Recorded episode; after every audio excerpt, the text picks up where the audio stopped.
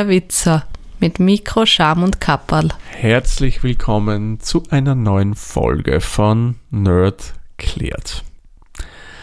In der heutigen Folge möchte ich mich mal mit einer speziellen App oder sagen wir mal so mit einer, naja, Technik beschäftigen. Das hat nämlich einen speziellen Grund.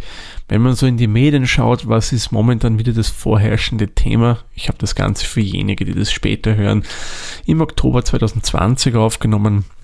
Na klar, da ist das Thema momentan wieder einmal Covid-19. Also die Krankheit, die durch das SARS-CoV-2-Virus ausgelöst wird. Wenn man so schaut, in allen europäischen Ländern, Österreich, Deutschland, Tschechien, Frankreich, Spanien, Italien, egal wo man hinschaut, die Zahlen sind momentan von den Neuinfizierten wieder am Steigen. Und schon von Anfang an oder relativ früh in der Pandemie wurden in einigen Ländern Apps entwickelt, die dabei helfen sollen, die Pandemie einzugrenzen, also die Zahl der Neuinfektionen einzugrenzen. Die Rede ist von sogenannten Corona-Tracking-Apps. Und genau mit dem Thema möchte ich mich heute beschäftigen und euch erklären, wie das Ganze eigentlich funktioniert und ob es meiner Meinung nach oder dem, was man so in den Medien entnehmen kann, Gründe gibt, um sich Sorgen zu machen wegen Datenschutz und so weiter. Beschäftigen wir uns aber zunächst einmal mit der Frage, was soll denn die App eigentlich bringen? Weil aktiv schützen vor einer Infektion kann uns die App logischerweise nicht, denn wie soll denn das Ganze funktionieren? Also warum sollte man die installieren oder was bringt denn die App? Die Idee hinter diesen Apps, es ist ja nicht nur eine, ist, dass sie Begegnungen mit anderen Personen aufzeichnet und im Falle, dass sich eine dieser Personen infiziert, werden dann diejenigen, die sich in unmittelbarer Nähe dieser Person befunden haben, informiert über diese App, über dieses Ökosystem mehr oder weniger. Das soll wiederum bringen, dass sich Leute, die eben diese Nachrichten bekommen, in häusliche Quarantäne begeben, eventuell zu einem Corona-Test begeben, also einem PCR-Test zum Beispiel, um zu sehen, ob sie positiv oder im Idealfall negativ sind. Und da dies bis auf einen einzigen Punkt alles automatisiert passiert, der manuelle Punkt ist jener, wo ich mich als positiv getestete Person melde mit dieser App, sprich, ich sage, ich bin infiziert und die macht dann das, was sie machen soll, das muss ich schon äh, selbst machen, weil das kann sie nicht erkennen.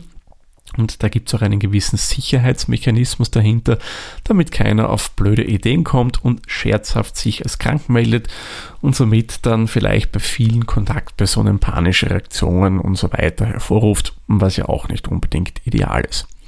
Aber sonst, abgesehen davon, läuft eben alles voll automatisiert. Und das soll somit eine weitere Ausbreitung relativ rasch eindämmen, da man eben schneller in häusliche Quarantäne kommt und so weiter und so fort. Dieses Grundprinzip, ja, dem folgen eigentlich alle so üblichen gängigen Covid-19 Tracing Apps, die es so gibt. Also sei es die Stop Corona App in Österreich, die Corona Warn App in Deutschland, beziehungsweise in Deutschland, glaube ich, gibt es ja noch ein paar andere Entwicklungen mehr und die App von Frankreich, der Schweiz und wo sie sonst noch alle zum Einsatz kommen. Jetzt haben wir mal die Grundidee und die Funktion, was, für was die Apps eigentlich da sind. Und ich würde sagen, schauen wir uns mal an, wie das Ganze denn funktioniert.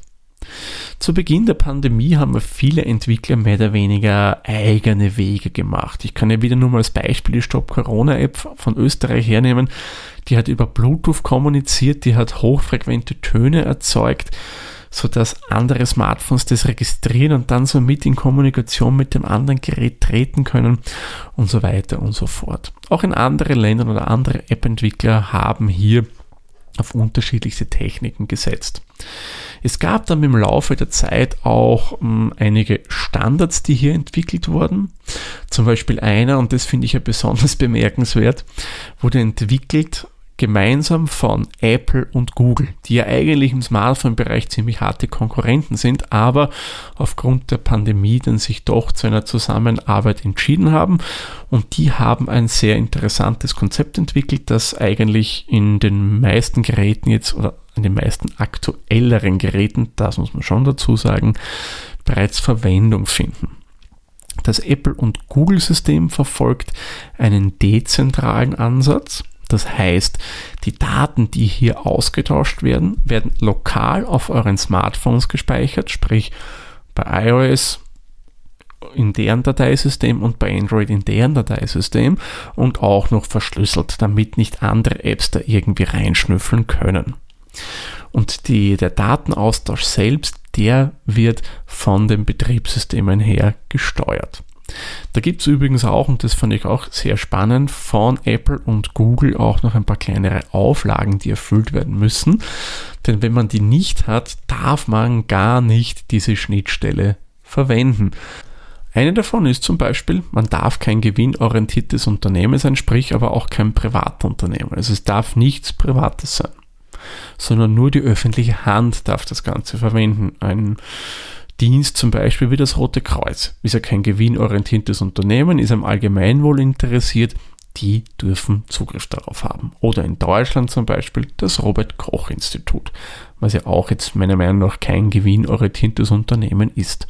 Damit will man natürlich verhindern, dass hier mit diesen Daten irgendwie Gewinne gemacht werden und missbräuchlich irgendwie Daten ausgetauscht werden. Dafür ist die Schnittstelle nämlich nicht gedacht. Und zusätzlich gibt es noch eine Auflage, wie zum Beispiel, dass man keine Standortdaten speichern darf. Sprich, die App darf nicht auf euer im Smartphone integriertes GPS-Modul zugreifen. Würde es das machen, dann darf es eben diese Schnittstelle nicht verwenden. Neben dieser Schnittstelle von Apple gibt es dann auch noch einige andere Technologien. Zwei möchte ich nennen, weil die kommen zum Beispiel bei der App in Deutschland, der Corona Warn App, zum Einsatz. Das wäre auf der einen Seite DP-3T. Das ist ebenfalls ein dezentralisierter Ansatz, der es so ähnlich macht wie der von Apple und Google, wobei da muss man schon dazu sagen, ein Entwickler von Google hat gesagt, man hat sich sehr ähm, vom DP3T-Standard inspirieren lassen. Und die andere Technik, die ich auch noch erwähnen möchte, wäre das TCN-Protokoll, das wie die anderen auch ein dezentrales System ist und das wurde im Rahmen des Wettbewerbs der deutschen Bundesregierung entwickelt. Das sind einmal ich sage mal, für den deutschen und österreichischen Raum die wichtigeren Protokolle, da diese eben von den bereits genannten Apps verwendet werden. Gebe natürlich noch ein paar andere, wen es interessiert. Ich verlinke euch da einige Sachen in den Shownotes. Ich verlinke euch den Wiki-Artikel äh, von Contact Tracing an sich. Ich verlinke euch dann noch einige andere Sachen, die sich zum Beispiel mit der Stop Corona App in Österreich beschäftigen, aber auch mit der Corona Warn App in Deutschland. Jetzt wissen wir schon mal ein bisschen was von den Schnittstellen. Ihr könnt euch erinnern, Schnittstellen, das sind ja so die Sprachrohre zwischen Programmen und Endgeräten. Doch wollen wir uns jetzt mal im Detail anschauen, wie funktioniert denn überhaupt so ein Kontaktaustausch. Zunächst einmal muss man wissen, es gibt für so einen Kontaktaustausch zwei anonyme und temporäre Schlüssel. Da gibt es zunächst einmal den zufälligen Tagesschlüssel. Der wird jeden Tag neu generiert. Und da werden nicht irgendwie personenbezogene Daten mit reinkodiert. Nein, das ist wirklich eine zufällige Zahl, die hier generiert wird. Oder ein zufälliger Wert, ein zufälliger Hashcode. Und basierend auf diesem Code wird alle 10 Minuten ein neuer Code errechnet. Wieso macht man das, wenn man schon jeden Tag einen neuen Code hat? Damit möchte man einfach innerhalb des Tages verhindern, dass man nachverfolgbar ist. Denn wenn ich alle 10 Minuten einen, wieder einen neuen Code habe, der zwar basierend ist auf meinem Tagescode, aber dennoch habe ich immer einen neuen Code, dann bin ich für Dritte nicht mehr nachverfolgbar. Die können somit kein Bewegungsprofil mehr von mir erstellen und man weiß eigentlich nicht, wo ich war, mit wem ich in Kontakt war und so weiter und so fort. Also das Ganze fördert mehr oder weniger unseren Datenschutz. Aber nur die Schlüssel reichen natürlich nicht aus. Ich muss auch irgendwie die Daten übertragen können und das erfolgt via Bluetooth. Wobei nicht über das normale Bluetooth, sondern da gibt es eine Weiterentwicklung, die nennt sich Bluetooth LE oder angesagt Low Energy, sprich ein Bluetooth-Standard, der relativ wenig Strom verbraucht. Würden wir das normale Bluetooth nämlich verwenden, hm, ja, das wäre eher suboptimal, weil das würde den Akku unserer Smartphones ein bisschen schnell entleeren und das wäre wiederum auch nicht so ideal.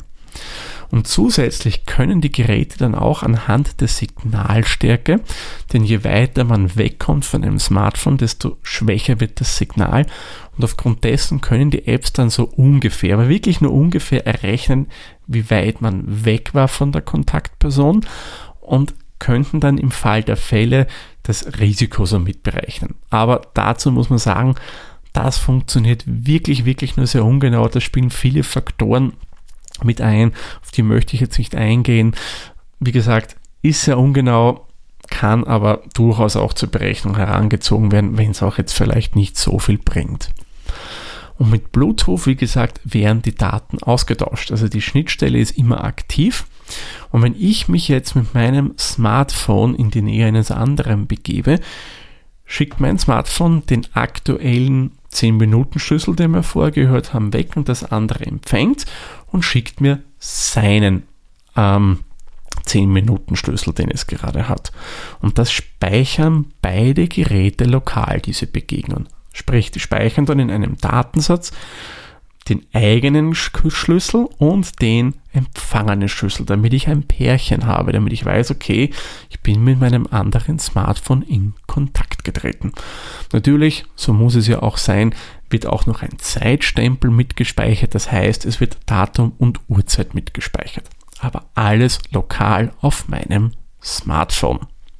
Wenn man jetzt nie einen positiven Covid-19-Test hatte, dann bleiben die Daten auch auf dem Handy oben. Da wird nie was mit einem Server abgeglichen. Das Einzige, was gemacht wird, nach 14 Tagen werden diese Pärchen, wie ich sie euch vorher beschrieben habe, von euren Smartphones gelöscht und auch die Liste der Tagesschlüssel dieser Zeit. Das ist dann von eurem Smartphone einfach weg. Klar, warum sollte man es auch länger aufheben? Bringt ja eigentlich nichts. Wenn man aber jetzt einen positiven Covid-19-Test hat, dann wird der aktuelle Tagesschlüssel an den Server des jeweiligen App-Betreibers gemeldet. Und der kennt wirklich nur den Tagesschlüssel und sonst nichts. Und da der ja nur diesen Schlüssel hat, der Betreiber, kann der eigentlich nie wirklich Rückschlüsse ziehen, äh, mit wem hatte ich denn da überhaupt irgendwie Kontakt, weil er hat dann nur meine Tagesschlüssel und sonst nichts. Ich sage absichtlich meine Tagesschlüssel, nicht meinen, weil es müssen ja logischerweise mehrere Tagesschlüssel übertragen werden. Denn es heißt ja nicht, dass ich am Tag, wo ich getestet wurde, dass ich es genau da bekommen habe, das Virus. Das kann ich auch schon zwei, drei Tage davor in mir gehabt haben und war schon ansteckend. Somit werden immer mehrere Tagesschlüssel übertragen. Gut, die werden da auf dem Server jetzt gespeichert, wenn ich positiv getestet wurde. Doch wie bekomme ich als Kontaktperson mit einer möglichen Infizierten oder eines möglichen Infizierten denn überhaupt mit, dass ich mit der Kontakt habe? Denn bei mir im Smartphone sind ja nur diese 10 Minuten Pärchen gespeichert. Tja, das funktioniert so, dass einmal am Tag sich die Apps mit dem Server abgleichen. Sprich, euer Smartphone oder mein Smartphone lädt Tagesschlüssel von infizierten Personen herunter.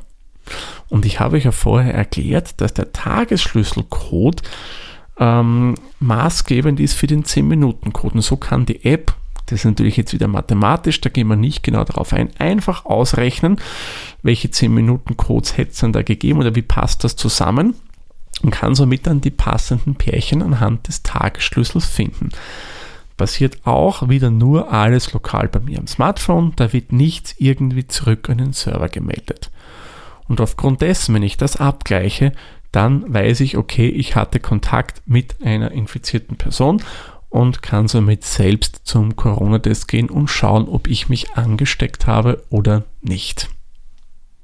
Also ihr seht, da ist durchaus schon ein ausgeklügeltes System dahinter und man ist eigentlich schwer bis so gut wie gar nicht nachverfolgbar, was man da wie wo getan hat. Die deutsche App geht übrigens sogar so weit, dass die unterschiedlichen Schlüssel auf unterschiedlichen Servern abgelegt werden, sodass es somit noch schwieriger wird, dass man da irgendwie Rückschlüsse ziehen kann. Also da muss ich sagen, hat man das, was auch die Stop Corona App verwendet, hier in Österreich nochmal verfeinert und sich noch mehr an den Datenschutz gehalten. Ob es wirklich notwendig ist, sei mal dahingestellt, aber ich muss sagen, in Summe eine gute Sache, dass man sich so ein System überlegt hat. Generell auch das, was den Thema des Schlüsselaustauschs und so weiter betrifft. Ich würde sagen, kommen wir noch mal kurz zu einer Zusammenfassung. Schauen wir uns noch mal ganz kurz im Schnelldurchlauf an, wie das funktioniert. Um solche Apps zu ermöglichen, benötigt es, wenn man Datenschutz betreibt, zwei Schlüssel. Einen Tagesschlüssel, das ist einfach ein zufälliger Code. Und basierend auf diesen gibt es alle 10 Minuten einen neuen Schlüssel, den 10-Minuten-Schlüssel. Über Bluetooth Low Energy äh, kommunizieren die Smartphones mit, miteinander und tauschen ihre aktuellen 10-Minuten-Schlüssel aus und das Ganze wird lokal am Smartphone gespeichert. Einmal am Tag erfolgt ein Abgleich mit den Servern. Da erhalten die Smartphones dann die Tagesschlüssel von infizierten Personen und können somit rückrechnen und nachschauen, ob ich einmal Kontakt mit so einer Person hatte oder nicht. Und nach 14 Tagen werden sämtliche Daten, also Kontaktdaten von euren Smartphones und auch von den Servern wieder gelöscht. Bevor ich zum Ende komme, vielleicht noch meine persönliche Meinung, was diese Apps betrifft. Mittlerweile bin ich eigentlich der Auffassung und der Meinung, ich finde das gut.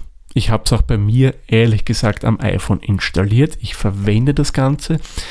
Habe es am Anfang aber ehrlich gesagt nicht gemacht, da mir einige Sachen absolut nicht gefallen haben, wie Aufzeichnung von äh, GPS-Daten und so weiter und so fort. Da war ich der Meinung, das ist nicht notwendig. Und vor allem hat mir nicht gefallen, dass das Ganze zu Beginn Closed Source war, sprich man hat nie in den Quellcode der App reinschauen können. Denn sie können einem ja alles erzählen und die App macht ja komplett etwas anderes. Wäre ja natürlich möglich. Mittlerweile, da auch die Schnittstellen oder primär die Schnittstellen von Apple und Google verwendet werden, habe ich mir gedacht, okay, installierst du es drauf, ähm, zumindest ich kann jetzt nur von der iOS-Variante, sowohl von Stop Corona als auch der Corona Warn App in Deutschland reden. Die wollen hier keinen Zugriff auf das GPS-Modul vom Smartphone, die wollen nicht auf die Kamera zugreifen und aufs Mikrofon. Da ist wirklich lediglich nur gefragt worden, ob sie Bluetooth verwenden dürfen. Zumindest bei iOS. Ich nehme an, bei Android wird es nicht anders sein. Gelegentlich schaue ich auch in mein sogenanntes Begegnungsprotokoll hinein. Das findet sich übrigens unter iOS in der Health App. Da wird das Ganze gespeichert. Das kann man übrigens auch nur einsehen, wenn man sich als Eigentümer seines iPhones legitimiert, sei es jetzt mit Touch ID, mit Face ID oder einfach mit der Eingabe seines Gerätecodes. Und bei meinen Stichproben zumindest hätte ich eigentlich nicht einmal irgendwie gesehen, dass da wo was ausgetauscht wurde könnte natürlich damit zusammenhängen, dass die Akzeptanz dieses, dieser App nicht so extrem hoch ist hier in Österreich. Ich glaube auch in Deutschland ist es nicht unbedingt eine der beliebtesten Apps. Ähm, und was natürlich auch ein Grund sein kann, es funktioniert nicht auf jedem Smartphone. Bei iOS zum Beispiel geht das nur bei Endgeräten, die iOS 13 oder jetzt auch 14 installiert haben. Bei allen älteren iPhones, also iOS 12, 11, 10, was auch immer noch im Umlauf ist, geht das nicht, da Apple leider für diese Betriebssysteme keine Updates geliefert hat, wo sie die Schnittstelle nachpflegen. Meiner Meinung nach ist wieder meine persönliche Meinung, hätte Apple das ruhig tun können. Ich denke, im Wohle von uns allen wäre das durchaus eine Sache gewesen, dass man das Ganze macht. Bei Android dürfte das ein bisschen anders aussehen. Da geht es auch äh, bei älteren Geräten, denn die haben das ein bisschen anders gelöst. Klar, anderes Betriebssystem. Somit wurde das dort auch programmiertechnisch und vom Update-Verfahren her anders gemacht. Ich denke, kann man sich wirklich installieren. Man muss sich da wirklich keine großen Sorgen mehr machen, äh, was Datenschutz und so weiter betrifft. Das wird wirklich äh, geachtet. Da achtet man darauf. Wenn es interessiert, wie gesagt, ich verlinke euch da wirklich viel an Shownotes, also Links in die Shownotes rein, wo ihr euch dann, wenn es euch sehr interessiert, noch ein bisschen reinfuchsen könnt und nachlesen. Ihr könnt euch auch gerne den Quellcode anschauen, ob man es versteht oder nicht, sei mal dahingestellt. Mir persönlich ist er teilweise zu hoch, aber gut, ich entwickle auch weder äh, iOS-Apps noch Android-Apps, sondern mache komplett andere Sachen bei meiner Softwareentwicklung. Ähm, aber wie gesagt, kann man sich alles einmal anschauen. Ist ja durchaus einmal interessant, sowas auch gesehen zu haben, auch wenn man jetzt kein Programmierer oder eine Programmiererin ist. So, und bevor ich jetzt wirklich den Sack zumache, noch ganz kurz was zu meiner letzten Folge, die ich über GitHub rausgebracht habe. Die habe ich dann wirklich komplett am iPad produziert, also habe da keinen Mac oder was auch immer dazu verwendet, sondern habe alles iPad-only gemacht. Klangqualität, muss ich sagen, war in Ordnung. Die mit meinem jetzigen Mikro am Mac ist natürlich wesentlich besser. Und ja, auch die Bearbeitung selbst, muss ich sagen, gefällt mir am Mac auch besser. Klar, ist es einfach ein vollwertiger Rechner und das iPad ist halt ein Tablet. Man toll, dass es technisch machbar ist, eine komplette Nerdcat-Folge drauf zu produzieren. Aber ich denke, das werde ich nur, wirklich nur in Ausnahmefällen machen. Und in Zukunft das weiter einfach hier am Mac machen. So. Dann würde ich sagen, mache ich den Sack für diese Folge zu. Überlegt euch, ob ihr euch nicht vielleicht die in eurem Land genutzte App am Smartphone installiert. Und was man natürlich noch immer beachten soll, gescheit Hände waschen, Abstand halten und Maske tragen, wenn notwendig ist. Denn ich denke, wenn wir uns an die drei Sachen halten, sollten wir das relativ eindämmen können. Ja, dann sage ich wie immer, vielen lieben Dank fürs Zuhören. Bis zur nächsten Folge. Tschüss, Servus, pfiat euch. Dieser Podcast wurde produziert von Der Witzer. Nähere Informationen zur aktuellen Folge sowie weitere Podcasts findest du unter der-witzer.at.